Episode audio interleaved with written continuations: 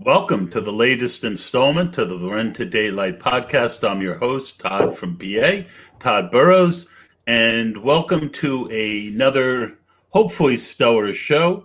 Uh, we are brought to you today by our friends at the FFPC. The FFPC right now is running a great promotion. If you sign up for a Football Guys Championship like I did just today, I will be start. Uh, I will do my first right on May second. That is the first day. You've got until July fifteenth to sign up for a football, guys. If you buy three of them, uh, you save fifty dollars. But if you sign up by uh, June fifteenth and by the end of July, or wait, I got that backwards, of course. Moody, I thought I was good. I thought I was ready for prime time. If you register by June 30th and draft your team by July 15th, you'll receive a free $35 best ball. And if you contact me and say you have your free $35 best ball and you want me to join it with you, I will do so. You can get up to three free best balls uh, by signing up for three early football guys championships Join me and go to myffpc.com for all the details and to set up your account. Moody, always good to talk to you, my friend. Glad to have you back and uh, welcome to another great night. Absolutely. Hey, delighted to be here. But no, it's uh, been kind of a quiet week. Hasn't really been as much, you know, NFL news. Probably the biggest thing that happened was, uh, you know, James Conner, you know, kind of landing with the team and crushing the dreams of those that were really championing, you know, Chase Edwards or Chase, uh, Chase Edmonds. So I thought yeah. that was like some interesting news. Uh, but no, things are well. Uh, just getting amped up for the NFL draft, obviously. Yep. Well, uh, April 29th, it's only a couple mm-hmm. weeks away. Uh, I, I, think two weeks from yesterday. So, mm-hmm. um, you know, we will cover Chase Edmonds. Basically, we have two segments today. Uh, one will be on the NFL draft. That'll be around 845 when uh, returning hero Shane Hallam will join us and we'll go over the two position groups we didn't cover the first time, which is running back and tight end. And I got a chance to watch a lot of running back tape, so I'm really excited for that uh, part of the segment. But first, let me bring in Billy Muzio. Mm-hmm. Billy and I did a live draft. He is a dude that I think is really going places in uh, the fantasy space. You can check out his podcast. You can follow him at ffmuzio.com. Uh, handily, right on the screen, you can see right where he's from. And we're going to be discussing. Uh, I put to Eric and to Billy uh, a, a challenge. In the first 10 rounds, give me three names of guys that you are buying heavy, of you're fading hard, and three guys that you're just don't know what to do with, right? Like you might be fading them and thinking to yourself, man, I shouldn't be. Or that it could be a guy that you're buying, but you have a lot of concerns. So, what we'll do is we'll go through the first two sections and then we'll see where we're at time wise, and we'll have more in depth discussions. Uh, the first segment will mostly be why do you like this guy? Why don't you like that guy?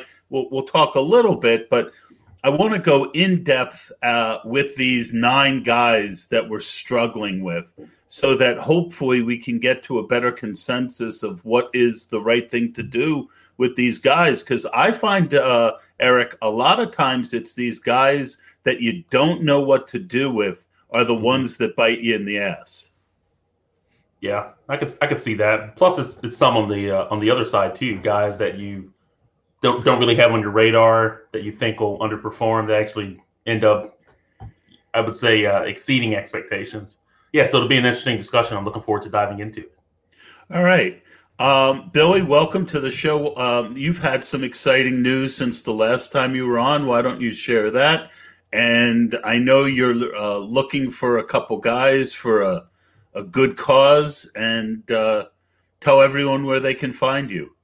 Yeah, everybody. Uh, I'm uh, Billy Muzio at FF Muzio on Twitter, uh, and you can see it down here inside the uh, video chat. Uh, for those who don't know me, I am now running the live stream and YouTube channel for Fantasy Data. uh, along with my partner in crime, Bradley Stalder at FF Stalder. Um, previously, uh, we were the fantasy football finalists. Um, and outside that, um, I've kind of just been a, an FFPC junkie, man. I've uh, did that name of drafts. F- f- failed. Sorry, fanalist failed. No, we're, we're still the fanalists. We're just presented by Fantasy Data now, so we're just uh, like a, a, a subsidiary, right? Fantastic. Yeah, exactly. you know the, the, the triple F, and um, so I mean, prior to uh, Fantasy Data, we, you know, I, I pretty much was like I said, I was a fantasy uh, FFPC junkie. Um, a lot of dynasty on FFPC, a lot of main events, a lot of FBG teams. Um, you name it. I mean, I'm playing it. And then there's, you know, 20 to 25 dynasty leagues on Sleeper and MFL and and every other platform known to man. So um, that's that's you're basically a, a, fantasy football drug addict. Yeah, exactly. As my wife would say, I'm an addict. Hi, everybody. Billy. Hi. I mean, my my name's Billio. My wife is yeah. not a museoed. Yeah. She's not as impressed as uh, a lot of the community with how many leagues we're in. She's like, "Oh, another one, huh? Yeah." and I had the nerve to offer to share one with you. yeah. Oh, there's more coming. Well, we all know every every year we say we're going to cut back, and then you add like five. So it's uh, it's kind of a reoccurring theme here. I am definitely cutting back this year. Last year, lockdown really kicked my ass. I'd never done more than eight fantasy football leagues in a year, a season long, and I joined thirty or so just football guys. Wow. you know, and I, it was. I mean, I had a partner for some of them, but you know, after never really doing waivers, doing 30 of them Ooh. was it's a full day job on mm-hmm. on waiver nights. I mean, you're there for multiple hours. It's it takes yeah. time and dedication, but hey, that's what yeah. separates the good from the great. Mm-hmm. Yeah, I think I'll do more main event teams this year and less FBGs, probably try and keep it to 10 um, and maybe with partners a couple more. But let's get to this um, and, and we'll start with uh, Billy. I see that your buys are AJ Brown, Miles Sanders, and TJ Hockenson. I agree on Sanders. In fact, he almost made my list. But tell me why you think AJ AJ Brown, who I am neutral on, and Hockenson, who I've really not gotten on board with. I think I have one share so far. Why they are uh, uh, strong buys for you? So I, I love AJ Brown and and last year um, my partner and I uh, am crying, I should say on on the podcast Bradley and I were very high on AJ Brown. I mean we actually had him projected on our consensus rankings as wide receiver 5 last year. And it was a little high, you know, a lot of people, you know, That's had, why they call it fantasy football. Yeah, a lot of people had something to say about it, but if you look at his fantasy points I love I love a strong take. I'm just busting your chops. Yeah. So if you look, if you at, had gotten it right, it would have been epic. So I mean, so but hear me, hear me out here. In fantasy points per target, he finished as wide receiver seven, so it wasn't too far off here. He was wide receiver five in touchdowns, number three in hog rate, number five in true catch rate, number six in contested catches, and now it's 2021. Who else are they going to throw the ball to? I mean, he had a league eighth best 25.8% target share last year. I mean, imagine what they're going to do with him this year. I mean, I think 30 to 31% is plausible. I, I, really do. I mean, I love this kid. He's a star in the making. And honestly, he's my wide receiver one in Dynasty, newly updated this week. And I'll gladly take him in round two of, of best ball at FFPC. Interesting. I've, um, Moody, your thoughts on that? No, I'm really high on, on AJ Brown. You know, whenever you have a wide receiver that has like opportunity and the targets will be there and he's proven last year that he can produce, you know, on a, on a very limited target, you know, target share. And he was he was sharing targets, you know, with uh, with Corey Davis, you know, with uh, other players in the offense. Plus, it, it, something else to consider is that they were very run heavy. Obviously, with Derrick Henry, that'll still continue to be the case, but he really doesn't have much competition for targets. And plus, he's going to get an additional year of experience. Now, I love the take, Billy. Now, I, I think I think you and I are both aligned. So. Yeah, I'll, I'll say this. I, have come around a little bit. Um, just one of those things where you sit there and you look and you say, yeah, who else are they going to throw the ball to? Mm-hmm. I do think that offense is going to regress some without Corey Davis and without uh, Jonnu Smith. Mm-hmm. I do like. Uh, uh, I was stealing Anthony Firkser early uh, before Jonnu actually signed somewhere else. Uh, back to our conversation, Billy, about how uh, you know you can get a lot of bonus points for just predicting what seems to be ninety percent obvious that Jonnu was leaving. Um, yeah, Firkser was going in round 22 in the beginning of drafts yeah. for best ball. It was it was free. He, it was, he awesome. was a no brainer. Late, you know, I would get him as my third tight end, and it was just a beautiful thing. Um, there's a few guys who were that beautiful that are no longer that beautiful. Parham was th- uh, that late uh, early, and he he hasn't even come all the way back to where he was, despite them signing um, Jared Cook. Uh, tell us. Uh, so uh, I guess what I would say uh, real quickly on AJ Brown is, yeah, uh, just even with them, the offense maybe not being as good. I, I, I like the take, and I've started taking more of him. And really, there's a lot of guys that, and we'll get into this. There's a lot of guys I don't trust uh, where AJ Brown is going. So to have another good name that I feel comfortable with, um, I think is a great thing. Tell us real quickly. Um, I, I, think we know the case for TJ Hockenson but do you worry that's just going to be a bad offense? And it's not like he, you're getting some great discount on TJ Hockenson in the fifth round. I I think it's also going to be a volume play here, and I was buying them all year last year in the off season and even towards the end of the year for Dynasty, just because I was looking at contracts and saying they're not going to re-sign anybody. At the best, they're going to re-sign Golladay, but I don't think it's going to happen. I wasn't expecting them to, you know, quarterback swap Goff and, and Stafford here, but I mean, nonetheless, I think it's going to be a volume play here. He finished 2020's tight end five last year. I mean, he is going to get peppered with targets. I, I think that this team, this offense is going to be bad. They're going to be playing in garbage time for most of the game here. I mean, not quite as bad as the Jets last year, but but something along like the Jacksonville Jaguars, where they're passing the ball 30 to 40 times a game easily. And I think that as Hockenson is the true number one in this in this offense, think something like George Kittle for the Niners. I I could see him somewhere between you know 25 to 28 percent target share. Like that's we're talking um we're talking Travis Kelce slash Darren Waller type numbers in in target shares. So um, that's what I have him projected for. And and quite frankly, like he's moving up my board, and I, I I'm kind of battling in myself between him and Kittle at three. Wow. Wow. Uh, oh, there's something. I, I, I uh, like it there's something wrong with Twitter. I'm having trouble sending a message, uh, Moody. So uh, ask the next question. Yeah, yeah. I, I can even chime in on uh, on T.J. Hockenson. Um, like if we got the time. Um, sure, go ahead. Yeah, no, I, I, love it. As you can tell, I was nodding as you were going through all of that, Billy. Uh, I know some may think, okay, they brought in Tyrell Williams and Breshad Perriman, you know, kind of fill the void left by Golladay. Uh, but but one thing that's interesting when you think about Anthony Lynn's offense, you know, he's coming over to Detroit, you know, from the Chargers, is that I agree with you because the key beneficiary in the passing game is going to be uh, Hockenson. One thing with Goff, I'm like he's he's struggled under pressure over the last two seasons. I'm like he's ranked uh, 30th in Pro Football Focus's uh, passing grade out of like 40 qualifying quarterbacks when pressured.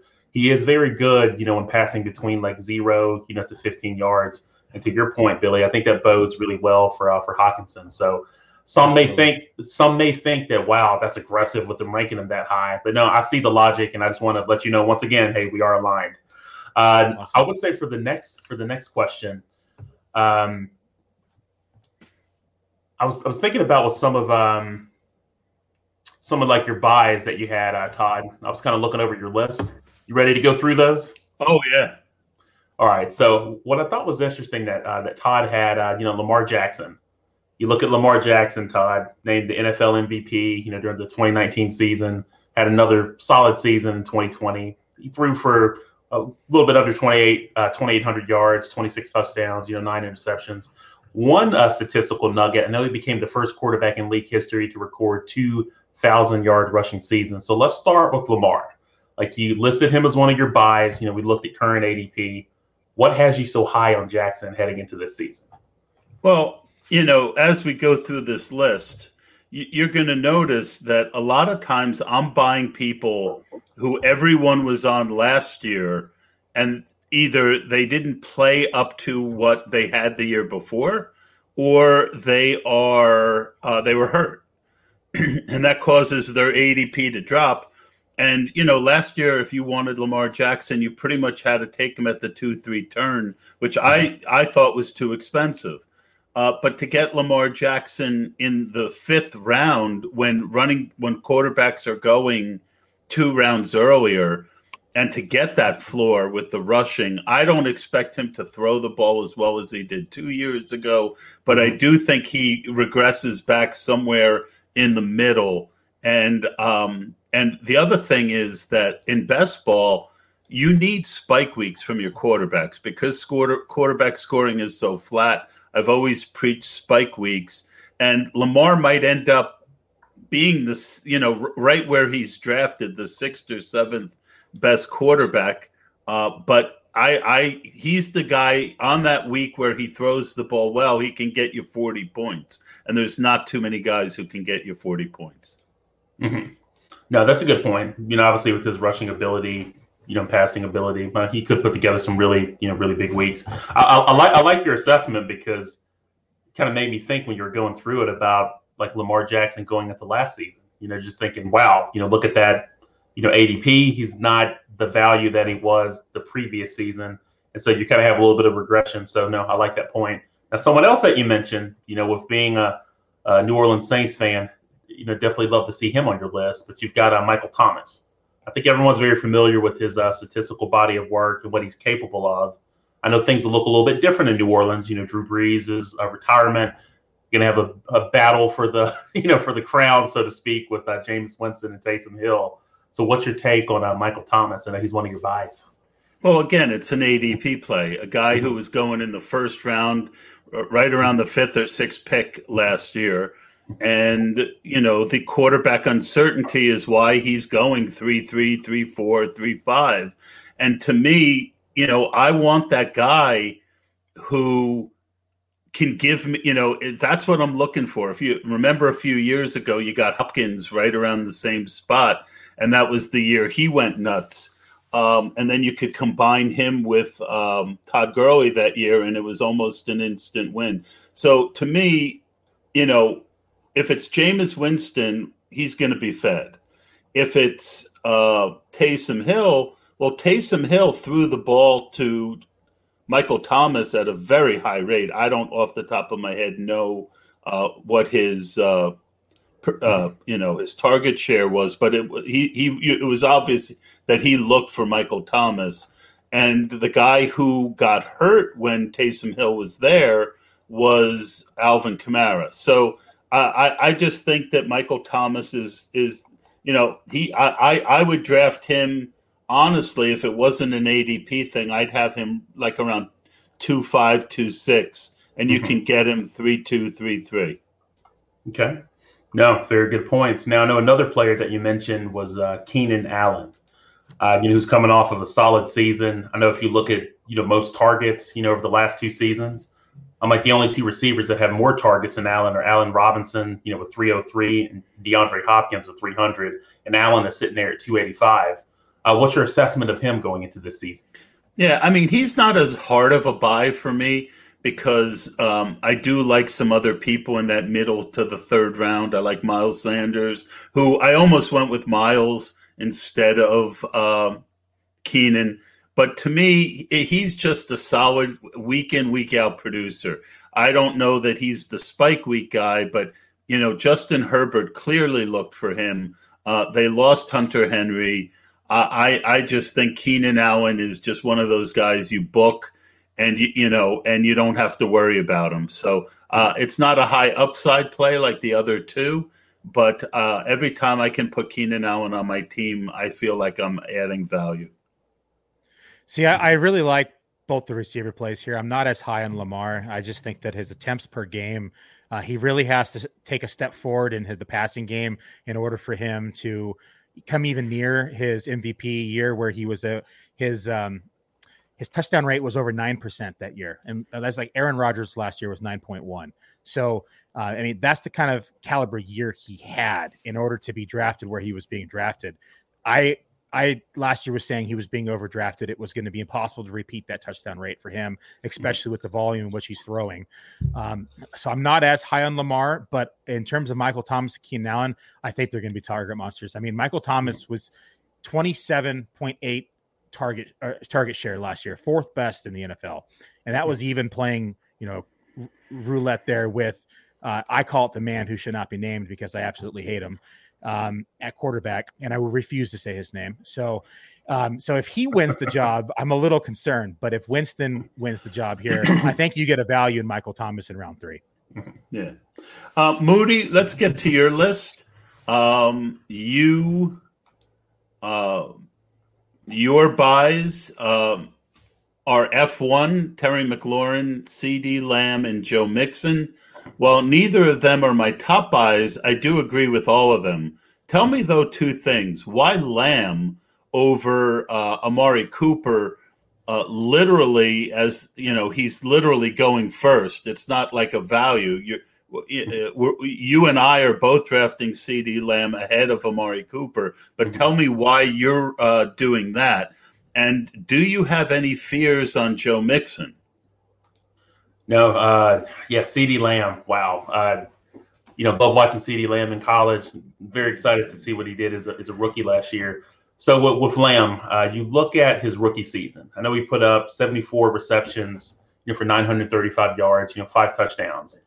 Uh, now, one thing that's interesting, you know, Lamb had 433 yards, including like 200 yard, you know, or more games, like in his first five NFL games. Uh, like he had no catches in week seven and no hundred yard games down the stretch. Now his struggles came, you know, when Dak Prescott, you know, was out of the lineup. I know he suffered, you know, that season-ending ankle injury, uh, ankle injury, and you know, with Lamb, looking back, I'm like, I think it was, I think what four different signal callers that he had to deal with uh, throughout the year. So I know Andy Dalton kind of got hurt, and they had some other quarterbacks uh, fit in there. But you've got a healthy Dak Prescott you know, who's paid. You know, he's I was going to be motivated to let everyone know, hey, I deserve this, you know, this contract. Then you've got all those offensive weapons that are coming back, and so I just think it's a scenario where Lamb possesses, you know, the most upside out of that group, and I think he's in a really good position to improve, like on his rookie season. So that's kind of my assessment of him. Yeah, so, I, I, would agree with you, and I, I think one of the uh-huh. things I like to do is, uh, and it's kind of something JMToWin talks about in DFS. Who are the $6,500 guys who are going to be the $8,500 guys by the end of the year? You know, uh, CeeDee Lamb to me is going to be a first round pick in uh, one of these years upcoming. You know, uh, end of the first round, mm-hmm. beginning of the second round. Um, so just because he's not there yet this is the year to buy him and hope that next year is the year that he's a first or second round pick. Um, I, I, do think there's some issues, obviously, with uh, Amari Cooper and Michael Gallup being there and Zeke Elliott being there. But I, I love I love buying guys who I think are going to be first and second round picks in the future uh, it worked for me with Calvin Ridley. It worked with me with Chris Godwin mm-hmm. a couple years ago before they loaded up on a ton of guys. Billy, what's your thoughts on CeeDee? I love both C. Lamb and Amari Cooper. If either are there, I tend to pick Amari just because of the connection with Dak. I th- if it's dynasty, it's a different question. If we're best ball and redraft, that's the direction I go. Dynasty, of course, at CeeDee, but people fail to realize like the pace that CeeDee Lamb was on for 2020. Mm-hmm. I extrapolated With on the no six. Can. Yeah, so exactly ex- extrapolated. With no can. Sorry, with no what? I mean, with no off season as a rookie. Hundred exactly, and extrapolated mm-hmm. with Dak Prescott. If Dak Prescott would have played 16 games, Dak was on pace for 6,000 yards. CeeDee Lamb was on pace for 1,325 yards, extrapolated through those six weeks. I I love CeeDee Lamb. I I'm fine either or. I'll, I usually whoever goes first, I take the other one second just for value. Yeah, I know you also asked about uh, about Joe Mixon, Todd. We'll kind of dive into him. So uh, with Mixon, I, I, think the big observation that I had, you know, with being like an ex, you know, offensive lineman, is uh, you know the Bengals hired Frank Pollack, you know, to be their offensive line coach and uh, running game coordinator. So I'm excited to see, you know, Mixon come back healthy, but for him to also have Pollack back too. I'm um, like you think back to when Pollack was with uh, Cincinnati back in 2018. You know, Mixon had the best season of his career. Like in only 14 games, you know, that season, I'm like he rushed for 1,168 yards, scored eight touchdowns. So you know, phenomenal. Like he's also shown flashes, you know, throughout his career of, of being really productive as a receiver out of the backfield. Now, now one thing, you know, of having Giovani Bernard there, the Bengals have not been able to really let him loose like in that area. But I think this is the perfect storm for that to happen, you know, for this year. You know, you think about all the other backs that are out there, you know, the ones with the big money contracts, you know, Alvin Kamara, Dalvin Cook, uh, you know, Aaron Jones, Christian McCaffrey, they're all used heavily as receivers. And so I think that's some uh, attention that Mixon will end up getting in 2021. I just really think he's positioned to have a monster season, and I really love his ADP right now. Got it. I can't do the Mixon thing this year. I I was all in on him last year. I was wrong, and I, his metrics are just horrible. And I it's it's all that O line. He's a talented back. He really is. He himself is, I don't think, fully to blame. I mean, PFF had this line graded at a 30 out of 32. This line is notoriously bad. Everybody knows it. But even if you look at items that he is responsible for, like breakaway rate, he was 30th of 50, running back 41, sorry, 41 of 50 in breakaway rate, 30th of 50 in juke rate, 43rd and 50 in points per attempt. I and I know a lot of that is the, has to do with the O line, but at some point you have to create yards yourself. Mm-hmm. Yeah, it'll be it'll be interesting to see like with Cincinnati because uh, the one thing about this draft class, I know it's easy for everyone to get enamored by uh, you know the running backs, you know receivers, especially in this draft. But this is a really deep draft class, in my opinion, for uh, offensive line. Yeah, I, would love to see them address that, Billy, because uh, the volume will be there. But you know, you brought up some good points about breakaway rate and some of those other metrics. Uh, on volume alone, I'm like he'll have those opportunities, but he's the type of back that that I've seen that does need like solid offensive line play to really be productive. But yeah. you know, with having Pollack coming back and then filling in some holes in the draft, uh, I think good things are coming. But yeah, it is an area of opportunity, though. Definitely have to acknowledge that. It, it's interesting that he was going in the mid third, where I didn't mind him. I mm-hmm. wasn't taking a lot because, like I said, I like Sanders, I like Michael Thomas, mm-hmm. um, a couple other guys I like, but um, you know now uh, somehow Gio Bernard leaving has catapulted him into the you know the uh, end of the second round when Gio really wasn't the reason he didn't perform. So um, anyway, that that's my take. I'm not I'm not anti Joe Mixon, um, but I, I, liked hearing what Billy had to say because it was just starting to, you know, sometimes when someone's moving up the board, you feel like you're missing out. Um, so that's why I like having these discussions. Yeah, no, really good stuff. And let's get uh, let's get some additional uh, insight from Billy. So uh, Billy, I know on your list, I know you had uh, Stefon Diggs. I have a couple uh, hot know, ones. You know, Cam. yeah, I wouldn't say it's necessarily hot ones, but no, everyone has an opinion. Let's we'll talk about it. You know, so you, I know you had Stefon Diggs, you had Cam Akers, and uh, Brandon Aiyuk. You know, as fades. Like, if you had to buy one of them at ADP, like which one would it be? And are any of them you know, you know, if any of them people you plan to have uh, like zero shares of, like are any of them yeah, go I, ahead. I'm sorry. I plan to have zero shares of Cam Akers. I, yeah. I he could drop to round uh-huh. end of round two, beginning of round three, and I still won't draft him. Yeah, and he's he's going right now mm-hmm. as like pick 1.09 at FFPC on yeah. average for best ball. Um, I, I just can't do it. You're buying the absolute ceiling with him. You're buying mm-hmm. off his last four weeks that he had inside uh, this offense. And it was a time that Darrell Henderson was hurt, Malcolm Brown was hurt. It yeah. was a time where Goff wasn't particularly passing well. And he was averaging 23 and a half touches a game. 23 and a half. That's a lot of touches. Mm-hmm. And it's not like his metrics off those touches were anything to boast about. I mean, he had a third, he's running back 36 in juke rate. 17.3%. He was running back 25 in yards created and running back 47 in points per opportunity. I just think that you're buying an absolute ceiling. You're expecting him to repeat those last four weeks. And I think that them bringing in Goff signifies to me that they're going to pass the ball more, mm-hmm. that they didn't trust the passing game last year, that now they want to throw the ball more. And keep in mind, now you have a healthy Darrell Henderson who has better metrics all the way around. Mm-hmm. He's not just going to disappear. And McVay has been known to use a two to three back system at all times. So mm-hmm. I think that people are overestimating their return they're going to receive on Akers, and I think that you're paying too much for him. Mm-hmm. Uh, Stefon Diggs, I like Diggs. I really do. I was wrong on Diggs last year. I thought the transition was going to be bad. Uh, I missed. I whiffed on him, but it took two MVP caliber years for him to put up the numbers he did. Not just himself, because Diggs had an MVP caliber year last year. So did Josh Allen. And it took two MVP caliber years for him to do what he did. And I just don't think that that narrative is going to be repeatable. I mean, people are saying, hey, the two just had to be married. I'm not buying the narrative. I think it was just two very, very hot times in both their careers. It just happened simultaneously. And I just don't I don't see it repeating here in 2021. Mm-hmm. Is he going to be a top 10 wide receiver? Yeah, probably, but I'm not going to draft him as, you know, wide receiver one, two, or 3 mm-hmm.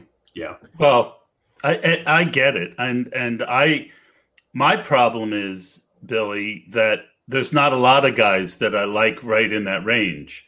Right. And sometimes, you know that's you know like right now i kind of like getting this like i just did a draft where i got the sixth or seventh pick and i came back and i got uh uh hopkins in the middle second round who i feel very strong you know very good about um and i would have felt good about taking Diggs at that point um not because i disagree with you just because there's really not a lot of guys in that mid second round that i really feel good about um, I feel much better, as I've said, with a, the guy. A lot of the guys that are in that mid third round, I have as second round values.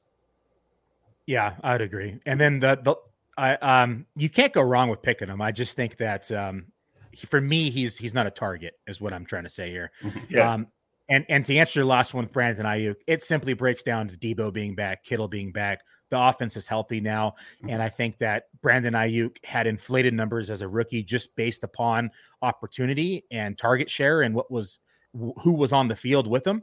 And and I just think that with everybody returning at a pure ADP standpoint, you mm-hmm. can get Deebo Samuel three rounds later.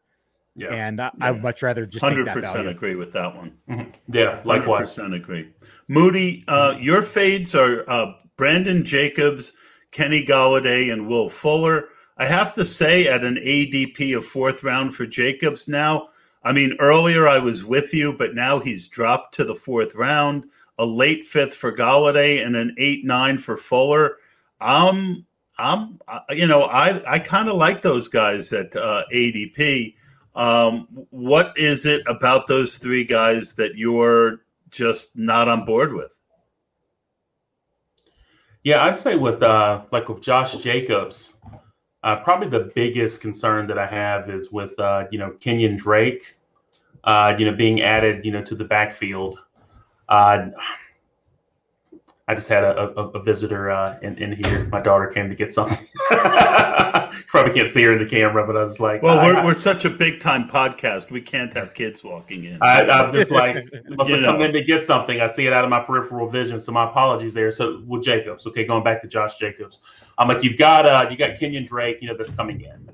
Uh, they have an eerily similar skill set for where you know both of them excel. You know, like in between the tackles as runners but then also they haven't been historically used as uh, as, as often as a receiver out of the backfield.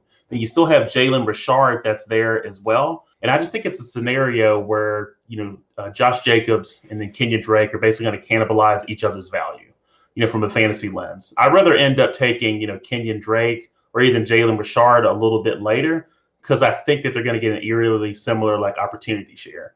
So that, that's kind of my assessment, like on Jacobs, just not a guy that I really want to reach for right now.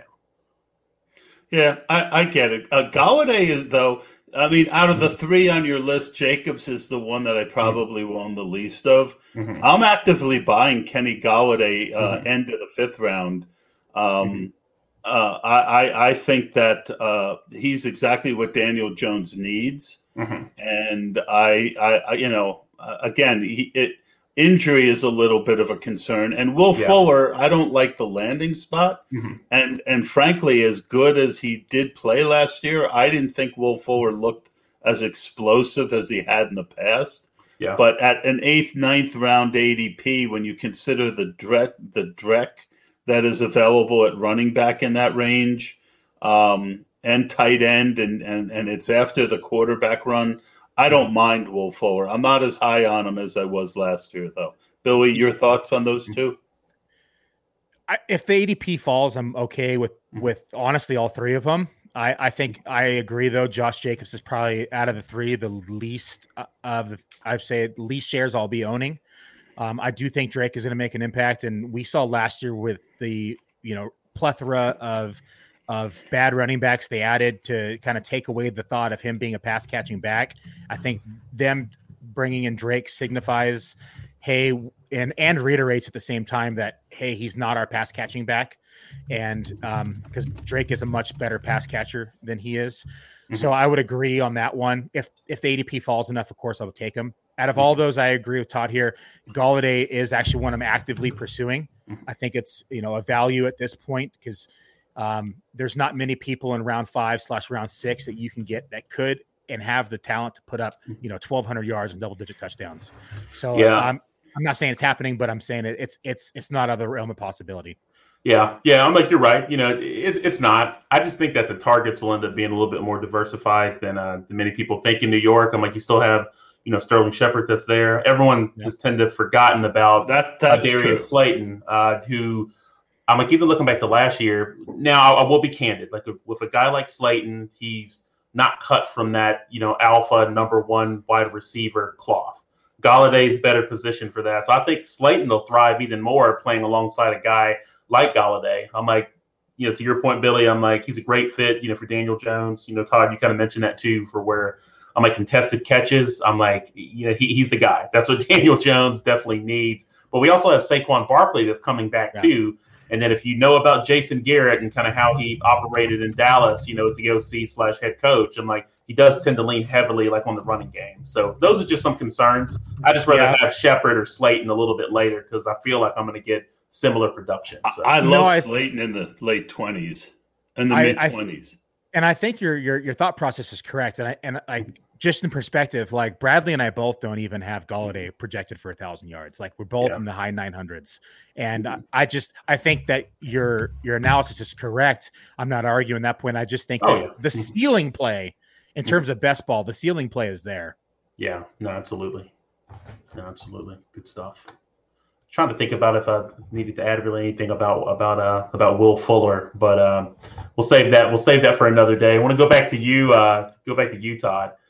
Um, I know that you're fading uh, like Antonio Gibson, looks like J.K. Dobbins, and then Travis. I'm going to butcher his. How do you pronounce his name? I just call him the ATM. I call him the ATM. Yeah, just like the ATM. There we go. I'll, I'll, go with that. I was just like, wow, I've never had to pronounce like his last name. And I've sat there and had like a brain moment. But I know you mentioned those three, those three players there. So Yep. I think one one observation, as you can tell, you know, they're, they're all running backs. I'm like, you know, does it does it have, you know, with them being like a running back, I'm like, does it have to do with why you're fading them? Yeah, it does. It's okay. it's um well, A, I think all of them, you know, rule number one of the early part of the draft is thou shalt not fuck up the early part of the draft right? I mean that is that that that's that's the rule. And so you know like with diggs you know billy's comment was well the ceiling right? So i don't like drafting and Akers same thing. I don't like drafting guys whose roles are two down backs right? Uh, yeah gibson can catch but mckissic isn't going to disappear. Um, I love Dobbins as a player. If he was going in the fourth round, I might have, you know, an unlimited amount of shares of him. But in the second round, I feel he's being drafted at his ceiling. And Travis ATM is, uh, you know, a guy who I think is, you know, not as high on my rookie board as the consensus. So basically, what I'm doing there is if you study the RotoViz stuff, mm-hmm. you know, wide receivers outscore running backs throughout the whole draft. So, how I've been handling most of my drafts this season is try and get one running back in the first two, maybe three rounds that I really feel can be my number one running back. and then take more shots later, mm-hmm. load up on the other positions, have a solid team, and then hope that, you know, one of my six other running backs each week gives me, you know, 10 to 12 points and I win that way. So, yeah, I, I just think that the wide receivers are a better option than drafting a bunch of running backs at their ceiling. Um, you got to realize that because of positional scarcity, that is the, the one of the biggest traps in drafting. And there's no position where there's more positional scarcity than running back. So to give up that the, the you know those that prime you know round two pick for a guy uh, that doesn't have any ceiling, it's just not for me. I like Gibson. I, I do. I think that I, I, I like him. I, He's the actually, one that I would consider the most. So I actually own quite a bit of Gibson this year. Um, he he typically like where the draft falls though. I'm usually taking Sanders just because where I'm at in the drafts. I I keep getting placed in like the top three in every single draft I'm in on FFPC. It's kind of driving me crazy, quite frankly, because there's just not a lot of diversity when you're in the same positions. But the um in terms of Gibson, I think that Rivera with this defense, I think that they're going to revert kind of back to more old school football. They're going to play defense, and they're going to run the ball. I don't think they're going to ask Fitzmagic to throw the ball 35, 40 times a game. Can he? Yes, if they need to, 100%. But I don't think they want to rely on that. I think they're going to use these, um, you know, players like Gibson and McKissic and Curtis Samuel and Terry McLaurin, and, you know, especially the gadget side and and really create some mismatches and and spread this field and really open up the running game. So I like Gibson. I think that I'm fine drafting him middle round two where he's been going right now. Uh, I think that he has the potential, like you mentioned earlier, Todd, of being a number one pick in the coming years. Not one number one, first round pick, I should say. You um, think Gibson? Yeah, just because oh, wow. I think I think that he has the talent. I mean, he had 44 targets last year. That was running back 25 on the year. Mm-hmm. So he's sneaky. He's he's sneakily being targeted in the passing game too, even with McKissic being peppered. So I would assume. Well, we lose Alex Smith, the captain drop off. We and, do. And, ha- and Haskins, captain drop off. Um, Which to me it signifies more old school football. They're gonna, you know, throw the ball. It, it, it's to, a fair comment. So we kind of did what I wanted to do in the next segment, and we're only about three or four minutes away from we were supposed to get Shane in, and this is what I was afraid of. So what we're going to do is we're going to bring Shane in and allow him to be part of this next segment. And hi, Shane. Um, and uh, right. and then we'll get to the rookies after that, and then if we run a little long, we run a little long. Um, so uh, what this segment is is these are the guys we've covered the guys that we're drafting and the guys that we're not drafting. These are the guys who we might be drafting, but we don't feel good about it, or we're not drafting them, but it's tickling us every time we pass them. like uh, am I missing something here? So, um, uh, Bill, I'm just going to give uh, the three lists, and then I'm going to pass a name around the room. So, uh, Billy's were uh, Pitts, Edmonds, and James Robinson. Uh, Moody's was Julio, OBJ, and Edmonds. So we've got two Edmonds. And mine is uh, Justin Jefferson, Kareem Hunt, and Myles Gaskin. So those are the nine guys. Um, can we all agree that uh, the Chase Edmonds question was kind of answered by them signing John Conner? Um, that, you know, I originally had him in a 10, 11, 12th round uh, as being Edmonds' value. Uh, does there is there anyone here who still thinks he's an eighth round uh, value?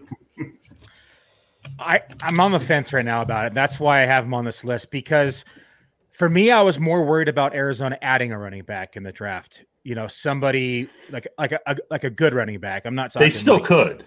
They still could. Yeah. And you know, why, signing Conner cheap doesn't so, preclude that. So, but for me, I think Drake's a better running back than Conner. So for me, if anything, it actually bumped Edmonds up seeing Conner go to um, Arizona. I just think that it, it solidifies his role a little bit more. Um, so, I, and I'm playing a little bit of, uh, you know, kind of a contrarian take here. And, but I think that if they add another running back in the draft, I'm 100% out. and especially if it's a talented back. But as it stands right now, them signing Conner to me at least gives me a little bit more vote of confidence that Edmonds may be their, you know, their guy. Mm-hmm. Myles Gaskin is the other running back who's going in that area. Um, Moody, um, do you feel that Myles, uh, what, what, uh, Moody and then Shane, what do you see Miami adding a running back here?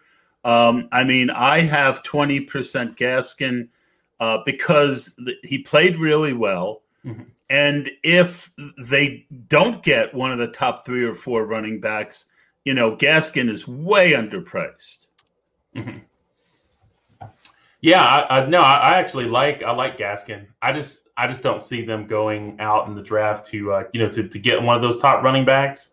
So I know it's been some mock drafts where you know that's happened, but no, I really like Gaskin a lot. I'm like with the opportunities that he had last year, I'm like he was very productive, and I just think with another year under his belt, you know, and then with having two of there, you know, under center as a starter, uh, I think he's really undervalued. So yeah, he's a guy I would aggressively target. I'm not worried about him at all. Shane.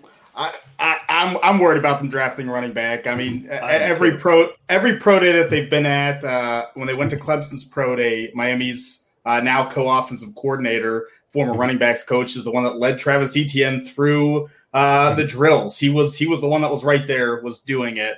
Uh, it seems like every pro day they've been at, they've actually taken an interest in a lot of those top running backs, and it may not be the first round, but I think they're going to take one of the top 100, and uh, then Myles Gaskin, you're going to be able to get a lot cheaper. All right, let's go to next guy up. I want I want discussion on Justin Jefferson because to me he's another guy that I love the talent, love the player. The ADP just you know again we were talking earlier about guys who you can get the other guy on the team much later. I feel so super every time I get Adam Thielen in the sixth round. Um, Justin Jefferson in the second round seems a little kind of top of uh, opportunity Billy, your thoughts on Justin Jefferson? I like the talent. I think it just really depends upon the format that you're in. If we're purely talking best ball, I'm, I would rather wait and take Thielen than take Jefferson. Um, you know, around that same ADP is AJ Brown, who I actually prefer over Jefferson. Um, so there's just other no, players. Noted. Yeah, there's just yeah, there's other players in that area that I would just rather target than Jefferson at that ADP. Anyone uh, banging the table for Jefferson at the end of the second round? Not in redraft, no. Not no. All right. The next one we'll take is Julio Jones, mm-hmm. who is going in the mid fourth round. Moody is not feeling the love there. I gotta say, anytime I can get Julio in the mid fourth round, I'm a pretty happy guy. Uh, Billy and then Shane, what are your thoughts on Julio in the fourth?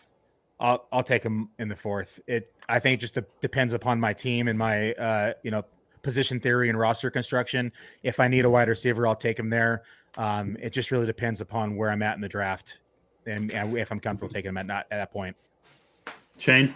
I, am with Moody here. I mean, uh, look, I think Julio could could be a great value there, but I would much rather just take a younger receiver and you know know that that cliff's definitely not coming. Um, I, th- I, think Julio's cliff is coming sooner rather than later. Could be this year. Uh, I'd rather just pass and uh, look at receiver elsewhere. All right. Yeah. Um, James, we got two more names. James Robinson, I think, is an interesting one mm-hmm. because I think most people just consider him a buy. And I have almost, I don't know, I might have one James Robinson share.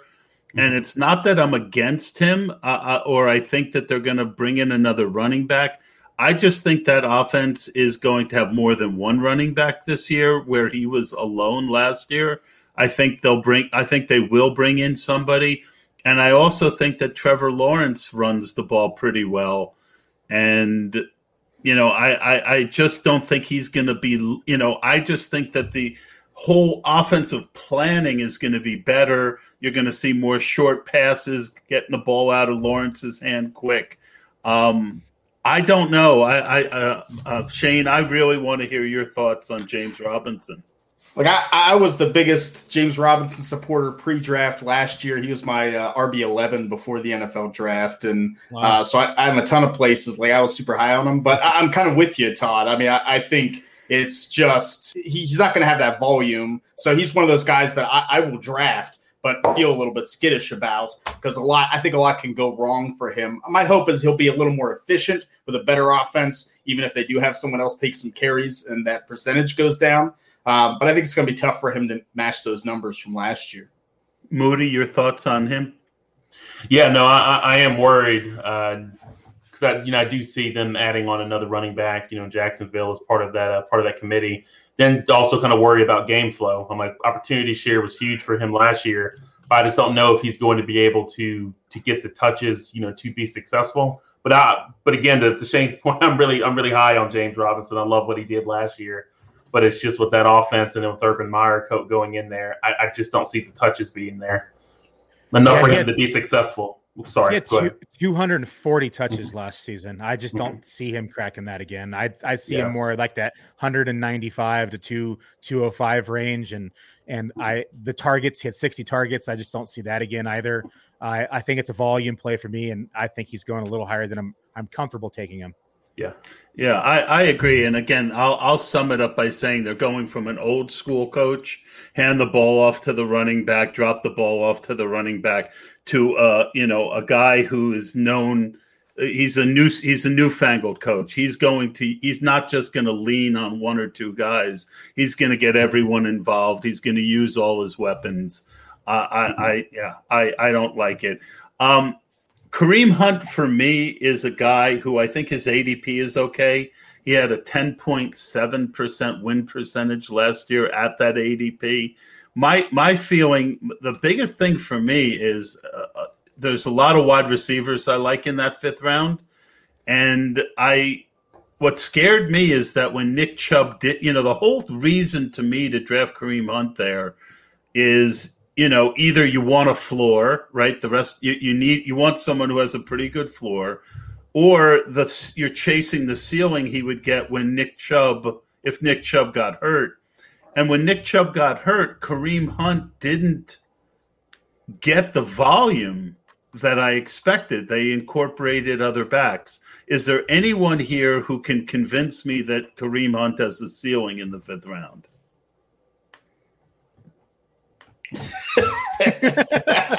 nope. All right. Last, last year he was great value. This year it's a little high. It's a little steep for my uh, He's he's going right around where he did last year, though. Yeah, but last year it was. I just felt like it was a little bit. I don't know. It just felt better. It was just in the soul. It, it you know? felt you better just, because you had the hope that Chubb would get hurt, yeah. and then Chubb got and then Chubb got hurt, and and and and, and you know if you do that rotoviz before you know with and without um, i forget the name of the exact tool he scored like 0.3 points more with nick chubb out. I mean yeah you know i don't want i want a guy in the fifth round who's going to you know be that you know that guy who can be a second round pick next year. And i don't see kareem hunt being it um, speaking of uh, guys who have a little bit of hype we're going to finish this segment with Kyle Pitts. Um, and we'll count it as Shane's segment on the tight ends. Um, sh- you know, Shane, do you feel like he is being overdrafted? Uh, I, he's obviously clearly the number one tight end. Um, but give us your thoughts on Kyle Pitts and his ability to transition year one, going, you know, what what's his IEDP right now? Sixth, seventh round? Kyle Pitts is a fantastic player. I don't think you'll find someone that says uh, Kyle Pitts is absolute garbage, right? No, no one's going to say that. I mean, he is uh, his size, his his athleticism, um, his wingspan, the way that he you know adjusts the football. Um, you know, he's he's really really good, and I think because there isn't another tight end in this class that even comes close to that uh, you know, I think it kind of props him up even more. You know, when we had the TJ Hockenson year, we had Noah Fant. You know, we had some guys that could kind of be comparable, and I, I, I think Kyle Pitts is getting a little bit too much love though for year one. Uh, he's still a tight end, as as he said. You know, there, there is not anyone, any team that asked him to play receiver or run receiver drills. You know, they're asking him to be a tight end. And the reason why tight ends have trouble in the first year or two is because you know half of their their game, their training, their preparation, their film is blocking. That's not something Kyle Pitts does very well. Um, it's something he can't, he probably can do. I mean, he's, you know, he's an athletic uh, marvel, but it's not something he does well. So a lot of times what happens to those players is they're working on blocking, you know, because that's what they struggle with. So then you're not working on the receiving aspect where you should be able to dominate NFL talent. It's still a jump. The game's still faster, and, and that still becomes more difficult. I don't think he's going to be terrible, but um, you know when I see him in some of these FFP drafts, goes the you know the fourth, his fifth tight end off the board. 50. I mean, that, right now he's picked fifty. I, I mean, mean, that's uh, just too high. I, that, that, that that better come with a hand job. I'm sorry. you know, I mean, I need. I, I'm sorry, Moody, but I, I got to get some extra benefit out of drafting a rookie tight end at, at, at pick 50 in the FFPC. I mean, I've seen people say he's locked for 12 touchdowns. We've had one rookie tight end have 12 touchdowns in NFL history in 1961. So, like, you're going to tell me Was that, that John gonna, Mackey? Uh, no, it's Mike Ditka. Uh, oh, Ditka, so, that's right. Yeah. So, like, how is Kyle Pitts is not going to hit those heights? Uh, and, and I think people are just getting way too hyped because we have a lack of tight ends. If we had better tight ends in the NFL right now, people wouldn't be as interested. Well, boys, I'm going to throw my last two cents in. I got to. Yeah, I was, we, I, we I was just going to say. Um, so for me, I'm passing on Pitts too. He's way too way too rich of, of a price right now. I mean, he hasn't gone past 4.02 in the last five days on FFPC, mm-hmm. according to the Fantasy Mojo ADP. And I just I, I, can't do it. Rookie tight end. There's like you said, he's talented, but I just can't. But the bad news is Billy's got to go and do his own podcast. The good news is that we're going to have Billy back regularly on the show uh, for the rest of the off season. So, uh, Billy, best of luck. Enjoy your pod. And sorry, I meant to get you out a little quicker. It's all right. Thanks for having me on, boys. I appreciate it and really enjoy talking with you guys. Yeah. Thanks, Billy. All right. That's Billy Muzio, guys. Uh, you can find him again at FF Muzio. Uh, don't go and see his show quite yet but definitely go and see his show. Is that fair? that, that that's uh, fair. Yeah, you can always catch so, it like uh, after hours, right? so so we kind of blended, but I do want to give Shane the opportunity uh, to say you can follow him on Twitter at Shane P Hallam H A L L A M. Uh, he is another returning champion. Uh, he is our draft guru, our rookie guru and we appreciate you coming back and going over the tight ends and the running backs. And uh, let's go to uh, to to, uh, to, the second uh, tight end question, Moody. All right. Hold on a second. I got too many windows pulled up here. All right, very so, professional. we'll figure it out. We'll get there.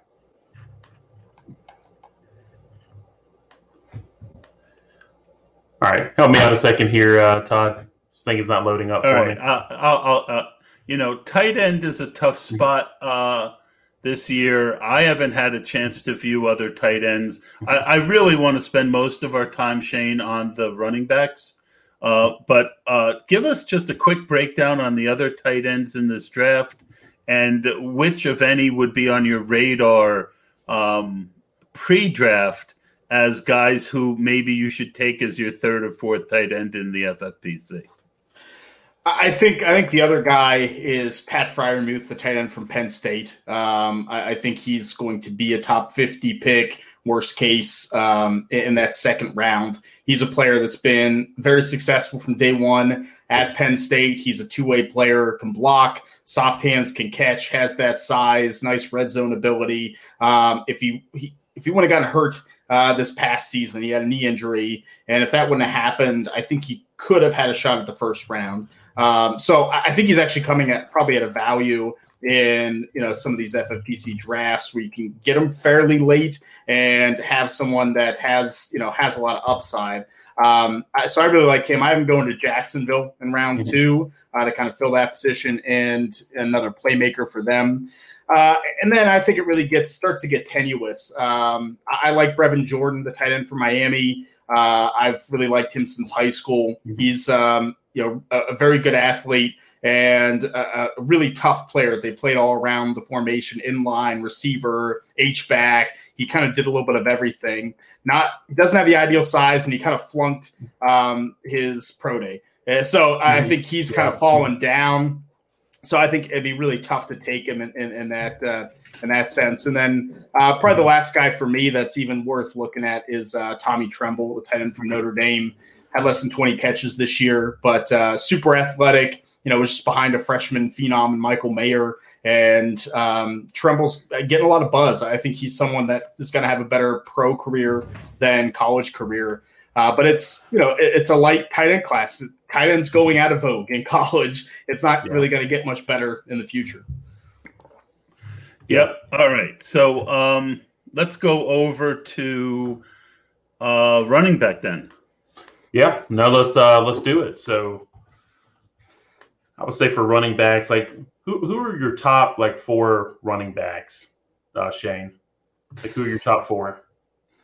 I mean, we have kind of the big three, right? Like mm-hmm. everyone kind of knows the Najee Harris of Alabama, Travis Etienne of Clemson, Javonte Williams of North Carolina, and I think you can put them whatever order you want. They're all very close. Um, I have Travis Etienne as my number one. You know, I, I, he, he reminds me a lot of of Dalvin Cook. Uh, just in the way that he uses his vision and one cut ability. I think the outside zone is ideal for him. And if he gets in that scheme, then I'm I'm all in. Like, I'll, what, what teams run that? What, what uh, you're looking at you're looking at like San Francisco. Um, if Pittsburgh changes to Matt Canada's um, scheme, it'll be an outside zone. Even the Jets have run an inside zone, which I think would be fine. Um, you know, the, the, Vikings, but those are probably the three that have some. So basically, the Kubiak, the Kubiak. Uh, yeah, Kubiak, the, the, Mike Shanahan, you know, tree. If you want to go back that far, right to the old Denver days, I think I think that's where he would excel because um, I like that home run ability, and I think he has a high floor because of the reception ability. Um, Javonte Williams is my second. I'm not like super comfortable with that, mm-hmm. um, but his contact balance is whew, it's it's one of the best that, that I've scouted in a while. Just the way he's able to stay on his feet through contact, uh, had the most broken tackles in college football this year. Um, you know, he, he's someone that that you know really really intrigues me at 20 years old doing what he did uh, for North Carolina this year. His his tape did not impress me the first game I watched, and the second game it was like a different player. I think at times he ends up looking like a plotter, kind of like a Ron Dayne, you know, where um, you know he, if if you get him around the legs, he falls. Um, if he gets tripped up, he falls, or and he doesn't like burst through the line. Mm-hmm. But then the second game I watched, it was almost like a mm-hmm. different guy, and it was like I see what you mean with the contact balance, and he was hitting the hole much quicker. Mm-hmm. I felt like, and I'm big on how hit how quick a guy, hit, you know, especially a big guy hits the hole because NFL, you know, you can't expect to make your living. You know, if the NFL player hits you but behind the line it's very rare that you're going anywhere, uh, no matter how big and strong you are. Um, so um, I, I I feel a little better on him than I than I did. I am a little surprised because I really did like the tape that I saw of uh, the Alabama guy, um, mm-hmm. and you don't have him uh, in your top two. And look, I, like I said, I think that all three are very close. Like it's not like oh, Najee Harris, you know, stinks, and and I'm definitely not saying that. I mean, if you want, if you look at just you know this past year's film and say, you know, who who's who had the best games, I think Najee Harris did. I mean, that size, the reception ability, like you know, he he was a man amongst boys, you know, but he was he's the oldest of these three prospects. Um, and so uh, for him and Etienne, I kind of went back to two years ago. I wanted to see what they did, even older than Javonte Williams. But you know, how do they do against players that kind of matched up physically with them? And I, I wasn't super impressed with Najee two years ago. Yeah, he had a good mm-hmm. season. You know, it's Alabama. He had a lot of stats, but I, I didn't think he had that that kind of burst and movement. You know, like Todd was saying before. This mm-hmm. year, when he's 22, playing against 19 year olds, he you know he was he was dominating them, and I expect him to do so. Um, that, that's what I think. Like Javonte Williams at 19, you know, progressed through the season. And I think I think Najee Harris might be a little bit maxed out. That's my fear with him. he's going to come in, and I don't think he's Derrick Henry. I think he could be a player that um, you know maybe lacks that that true upside mm-hmm. to be as you know dominant. But I, I, don't know how you guys feel on that. Well, yeah, go ahead. Todd. That's why we have you on.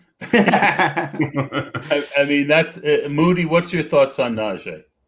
No, no, I, I like uh, Najee, you know, quite a bit. I'm like, you know, you you look at his statistical body of work, you know, it's impressive. And I think it was really surprising to see him return, you know, for his senior season. But like he had a monster year. I'm like he finished with what 305 like opportunities and had a little bit under 1900 yards, you know, per game or total yards, excuse me, per game. That'd be very impressive. I know he was very good, like at yards after contact. I'm like you look at Pro Football Focus, uh, he ranked third among running backs like in that metric but he's essentially like a plug and play, you know, three down back, you know, for any team, you know, that's draft him. I just think he's been covered and discussed like so much. I think it's easy for the public to be like, oh gosh, here we go. Najee Harris, you know, we're we're pounding the table for this guy again. But I'm really excited to see, you know, where where he ends up going. But something else I, I wanted to uh, to bring into the conversation. So you look at uh, like Waldman has like Sermon, like as his first like running back. Shane, we'd love to get your thoughts on that, my friend. I mean, I, don't think Trey Sermon's in on the level of those top three. Uh, he's my RB five, which I think is solid. I think he goes in the late second round. Uh, you know, I, I think he's uh, a good player. Uh, yeah, right. I got it, Todd. um, no, I, th- I think he's a good player, and, and, if you watch the, the Northwestern, the Clemson game, you come away like this guy is you know the next big thing, and he has that kind of short area quickness despite his size. Uh, really good pro day workout. Like there's a lot of things to really like about him. Um, I like his cutback ability. I like his ability to make that one that one cut. You know, see one cut and get to an alternative hole. Mm-hmm. Um, I, I thought that was the thing that jumped out the most to me on his tape. And that's why I think I think he's another guy. Like I, I want in his own scheme because he can make that one cut, and that's really what he has to do to have success. Yeah, I think you put him in a power scheme where he's, you know, it, it isn't going to cut back. Um, you know, then I think it limits what he does well. Uh, so I think he'll be a little bit scheme dependent. Um, but you know, but I like him. I mean, I think if if Pittsburgh doesn't take Najee Harris or Travis Etienne in the first round, I mean, I, I think Trey Sermon's going to be their pick in the second round, and, mm-hmm. and I think that would be a good fit for sure. For, for which team? Uh, the Pittsburgh Steelers. Yeah. Oh wow, that would be good. Um, yeah. We uh, uh, we we talked about um, that. You mentioned that he's your fifth. We know the top three. Uh, who's your fourth back, uh, Shane? I like Kenneth Gainwell, the running back from Memphis that opted out this past season. Um, I, and he's much different, I think, from the other four. I, I don't think Gainwell's going to be, you know, a, a, 30 carry a game guy. Um, but, you know, he has that outside kind of electric ability, catching the football. Um, I think it helps that Memphis has produced now a number of NFL running backs. You know, I think teams will be impressed with that. And I, I think what Gainwell has really good vision in open space. Um, I think he's good at taking some good angles uh, at you know using his feet and his body. You know, he kind of moves his body really well so that um, you know he doesn't take big hits. Uh, sometimes that can be really nice, especially for fantasy and dynasty for long term running backs, guys that are going to hold up. I think Gainwell is one of those guys that rarely takes a big hit. He knows how to shift his body weight and avoid a big tackle, and usually that can keep him balanced. So um, I think some people have forgotten about him because he didn't play this past season, but uh, I think he's in that that top five, that second day of the NFL draft mix. Mm-hmm. I think people, uh, Moody, compare him to uh, Gibson and to Pollard simply mm-hmm. because they played on the same team. I don't see the explosiveness of the other two guys. Um, and I think it's just a misnomer to compare them just because they were on the same team. I do think he has some qualities that are similar. What are your mm-hmm. thoughts on Gainwell, uh, Eric? On um, Gainwell? Yeah. All right. Hold on. It's okay. I'll throw Yeah. that to Shane. Shane. No, that's what- fine. I was just having some. Just No worries. Audio wasn't coming through. Sorry, guys. Go ahead, Shane. Yeah, normally normally women don't listen to me. So, um, Wow. Um, I, I did hear that though. yeah. Uh, so Shane, um, you heard the question. What are your thoughts on the comparisons? And do you agree with me that he just doesn't have that kind of quick? Well, yeah, I mean, I, I think that it's easy to compare a player on the same team. I mean, Gibson didn't even play running back at Memphis, so uh, we didn't even get to see that. Um, I, yeah, I, th- I don't think Explosion is his best quality. I think he's a little bit more well built than those guys in terms of um, you know being He's able to being able to run run run through a tackle, uh, which I don't think Pollard or you know Gibson necessarily could do in college, um, and maybe have improved upon. But I, you know, I, th- I think Gainwell is a very different running back from them. Yep. All right. Well, in general, I think after a couple really good running back classes, um, in general, the second tier, I'm just there's. Uh, I think is it fair to say that the second tier is a little underwhelming here, Shane? And who of that next in that tier are uh, some of your favorites?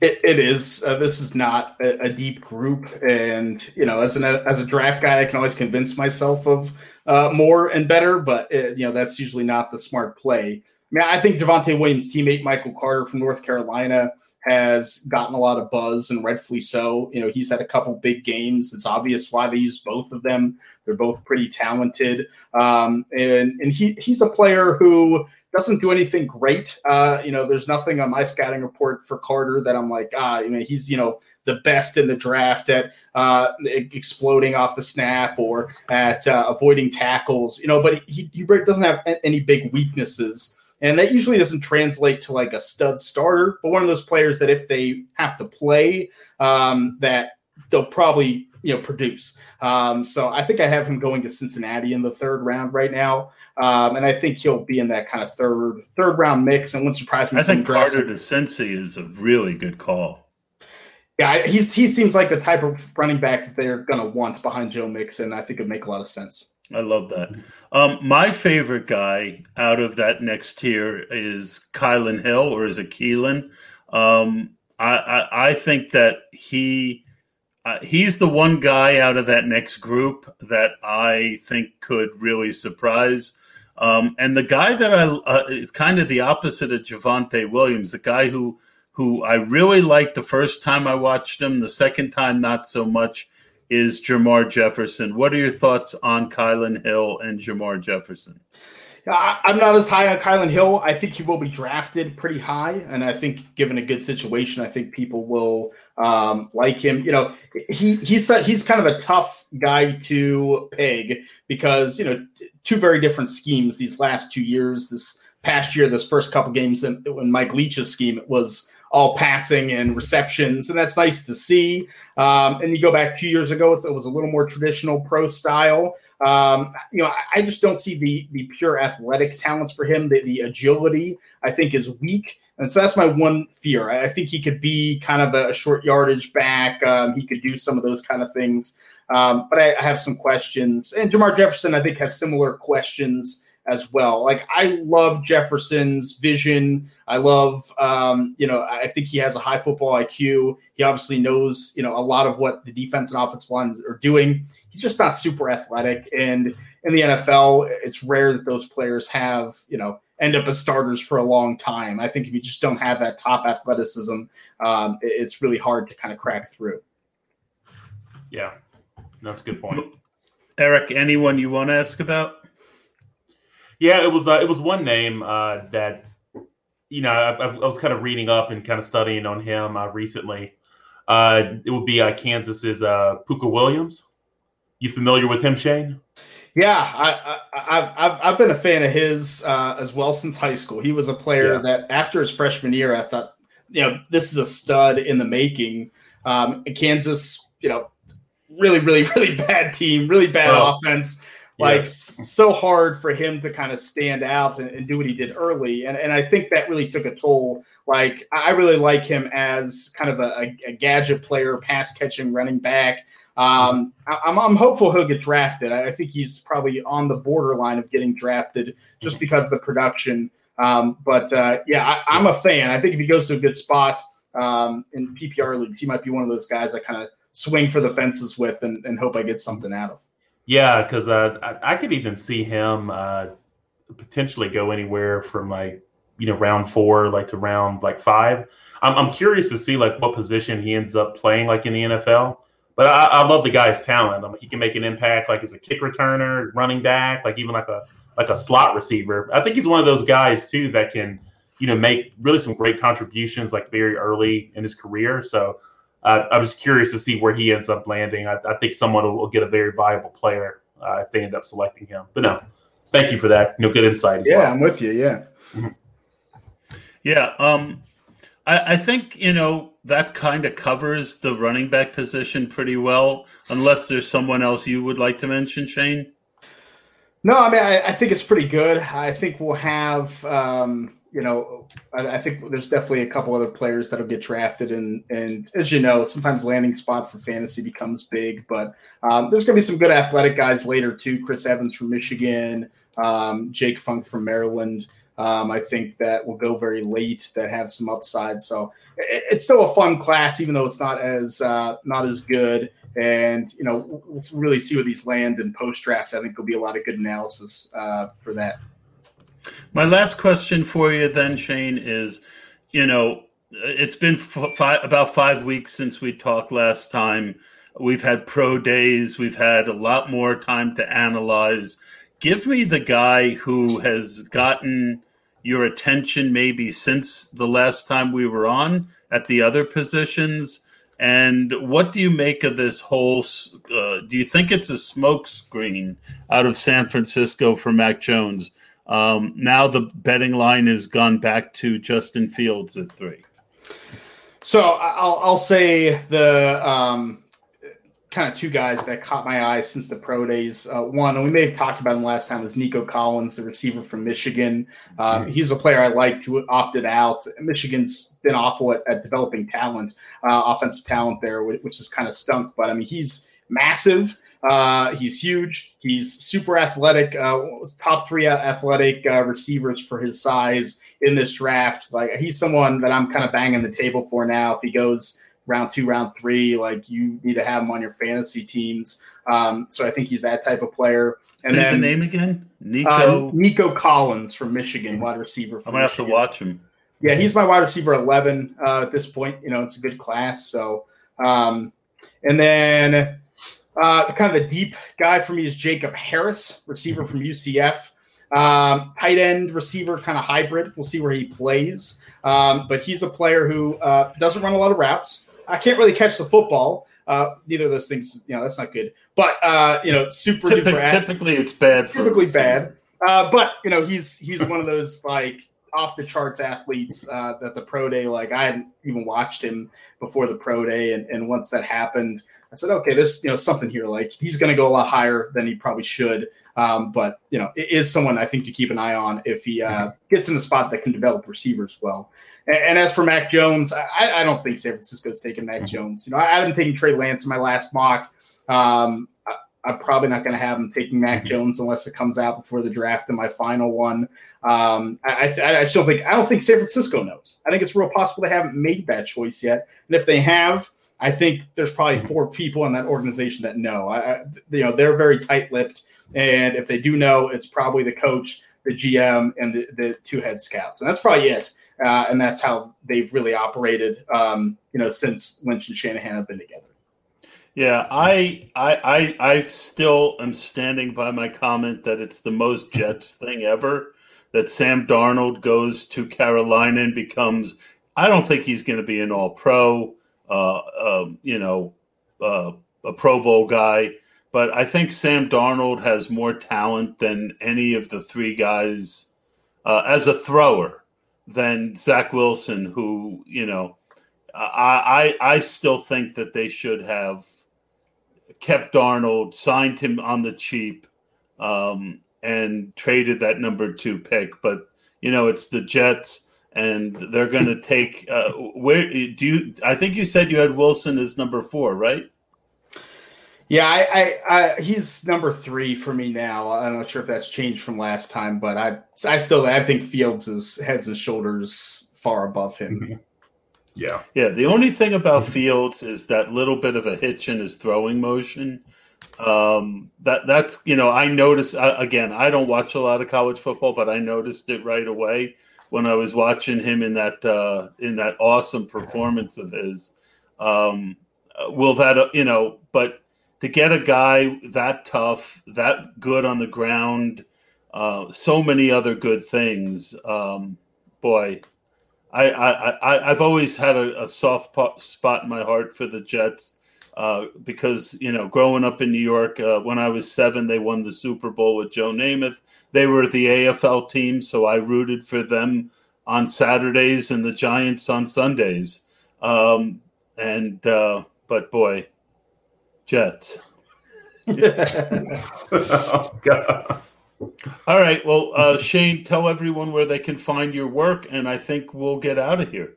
Yeah, hey, I appreciate you guys having me always. It's always a good time. You can find me on Twitter at Shane P. Hallam. I write for fakepigskin.com. I do a podcast called The Devy Marketplace about uh, Devy fantasy football. So if you're uh, if anyone listening is interested in that or learning about that, uh, feel free to look that up wherever you get your podcasts. All right, everyone. That's Shane. Shane, thanks for coming on. And um, Eric, uh, another good show in the books, my friend.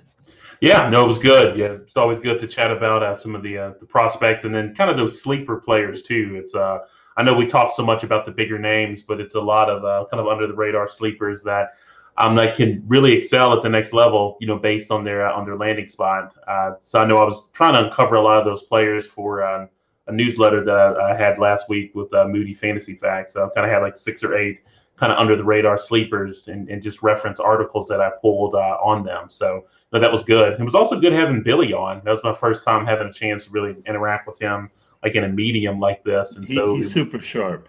Yeah, no, it, absolutely. So it was good uh, kind of being able to hear him and uh, definitely have to check out uh, you know his uh, live stream with uh, with fantasy data uh, as well. So no, really good show, Todd. Anything else on your mind that you want to share before we uh, shut it down? No, uh, I don't know what we're gonna do next week, but we will have a show. We'll uh, t- TBD. Um, and then obviously um, we might pass on doing a show during the draft on a Friday night. Uh, yeah. Probably want to. Everyone wants to watch the draft.